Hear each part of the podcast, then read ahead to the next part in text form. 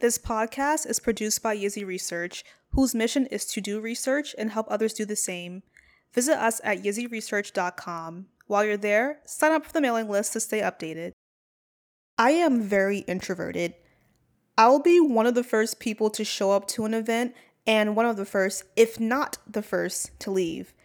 I need to spend a lot of time alone to recharge, reflect, process, and feel like a human. When I was in my career exploration stage, a small part of me thought that being introverted would be a potential hindrance to being a professional researcher, but it hasn't. It's actually been an incredibly helpful personality trait. Stay tuned to hear which personality traits good researchers have and shouldn't have.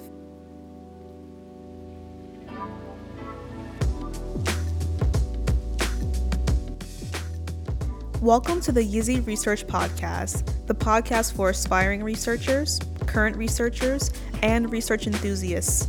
I'm your host, Imani, also known as Izzy, and I am the founder, CEO, and principal researcher of Yzzi Research, a boutique research agency providing UX research services, career coaching, and of course, this podcast.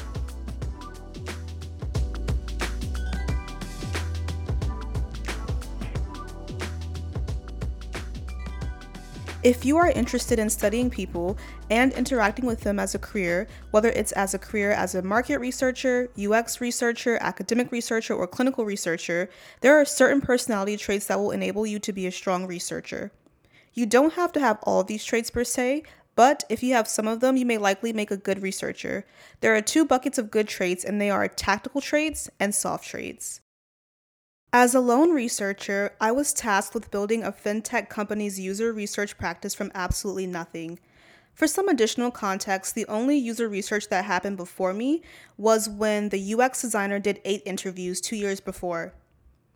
While on the job, I quickly realized that this required an incredible capacity.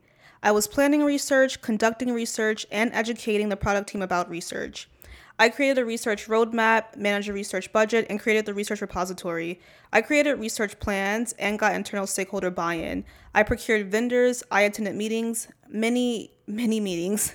In fact, I felt like a project manager as much as I did a UX researcher. In order to manage all of this, I needed to have tactical traits. Tactical traits are like the car engine or motor. Tactical traits are the traits that enable a researcher to actually do research. Tactical traits enable you to plan, analyze, and implement. Here are the five tactical traits good researchers have. Number one, detail oriented. When planning, budgeting, and scoping a research project, you have to think on a granular level. How many users will you test? Which methods will you use and why? How will you analyze and disseminate the data? When planning and scoping a project, which stakeholders should you invite to which meetings? Do you have different budget models to account for changes in your research budget? Have you been communicating with legal to make sure that you have NDAs and consent to record? If you're testing a prototype, have you tested the wiring of the prototype? There are many, many small details to consider when being a researcher. Number two, practical.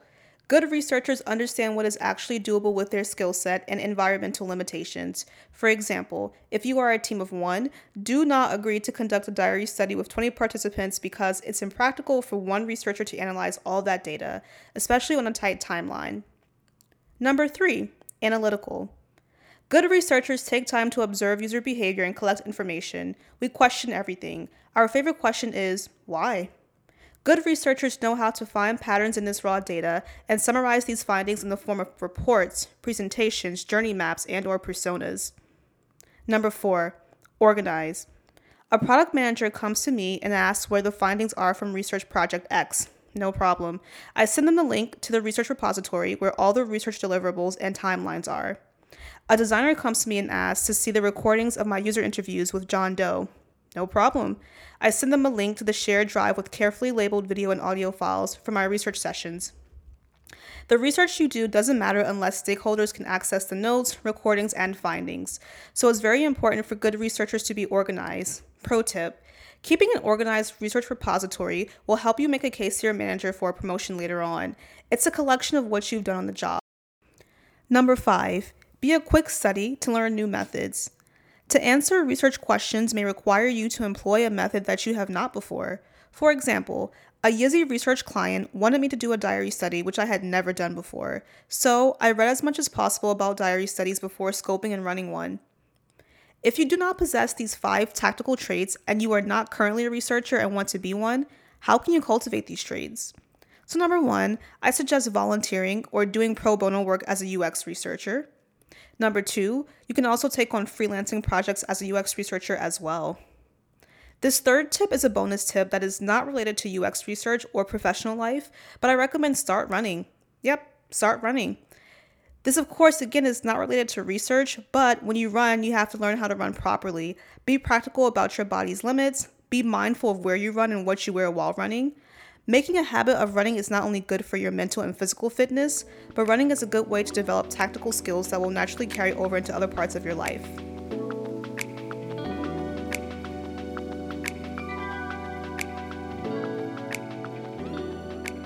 Do people ever come to you and tell you their life stories totally unprovoked? Do people feel comfortable and safe around you without you having to do or say anything? Do you often feel like a therapist or a psychologist? If you answer yes to any of these questions, you likely have the soft traits to become a good researcher. Soft traits are the traits that enable you to actually study and talk to people. Soft traits are more difficult to acquire than tactical traits. Listen up for the top eight soft traits good researchers have. Number one, being a highly sensitive person, also known as an HSP or empath. People that are highly sensitive to their environments pick up on everything eye movements, subtle changes in tone, shifts in energy. Though this quality may often be dismissed with the popular declaration, Stop being so sensitive. Being sensitive actually makes you a really good researcher because it's easy for you to interpret and engage with other people. Number two, being a conversationalist, this is super obvious for a career path that requires you to constantly talk to people, but you don't necessarily have to be a people person per se. Just be willing and able to study and talk to people. Number three, good listener. The other side of talking to people is listening to them. Listening is what allows you to pick up patterns and discrepancies. Number four, patient. In your career, you may be the first researcher a stakeholder has worked with, and they may not be familiar with research. You have to be patient and non condescending as you explain the process and its benefits. You have to be patient when moderating a focus group and no one's talking. You have to be patient when your research budget is unexpectedly cut. Patience, patience, patience.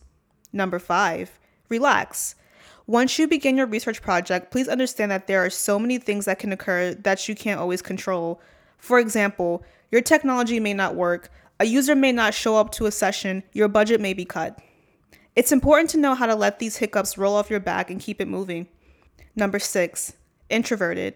Hi, my name is Imani and I am an introvert.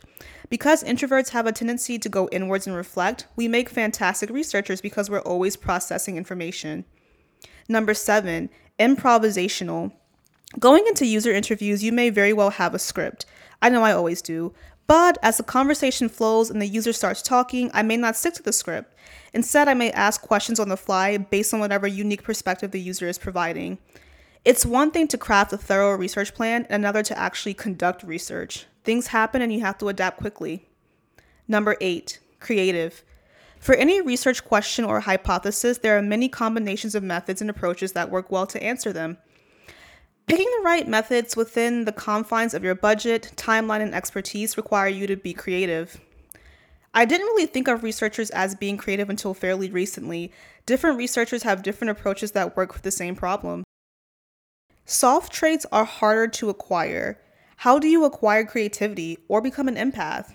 With this said, my recommendations would be identical to that I provided for people that want to develop the tactical traits volunteer, take on side projects, and do freelance UX research. The more you do research, the better you'll become at it. As a bonus tip, I recommend becoming a better listener in your everyday life. If someone is telling you something, let them finish, repeat what they said back to them, and then provide your response if appropriate. Doing this will not only improve the quality of your relationships and interactions with people, but will expand your capacity to think critically and conduct human centric research. Do you have personality traits that may hinder your ability to become a good researcher? Personality traits you may have to be cautious of if you want to be a researcher? Here are three traits that good researchers do not have and don't really need. Number one, short tempered. There have been several research projects during which I provided clear instructions that some participants did not follow, and some of them even became irate with me due to them not following my directions.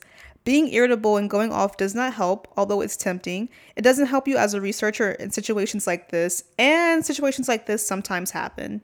Number two, inattentive. Our researcher's job is to observe, ask questions, and document, and considering such, we can't afford to not pay attention to small details and consider how they fit into larger perspectives. Number three, hyper individualistic. I am an independent person and this is good. However, being too individualistic is not a good trait for life nor research. Research doesn't mean anything if you, as a researcher, don't understand how to share your findings to the people that can actually act on your findings. Being a good researcher also means asking for help and resources from others when you need it.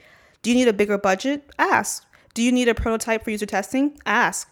Although it may be very tempting at times, especially for my introverts, don't isolate yourself too much. Eight soft traits, five tactical traits, three bad traits. Are these the only traits that make a good or bad researcher? No, but if you have these good traits and are interested in becoming a researcher as your career, then go for it. You're likely a good fit. As always, the notes from this episode can be found on YzziResearch.com. Thanks for listening. Subscribe for updates on new episodes. If you are interested in sponsoring this podcast, or if you are looking to hire someone to help you understand your users and your customers, visit YzziResearch.com. Follow us on Instagram and LinkedIn at Yzzi Research. That's Y Z Z I Research. Bye for now.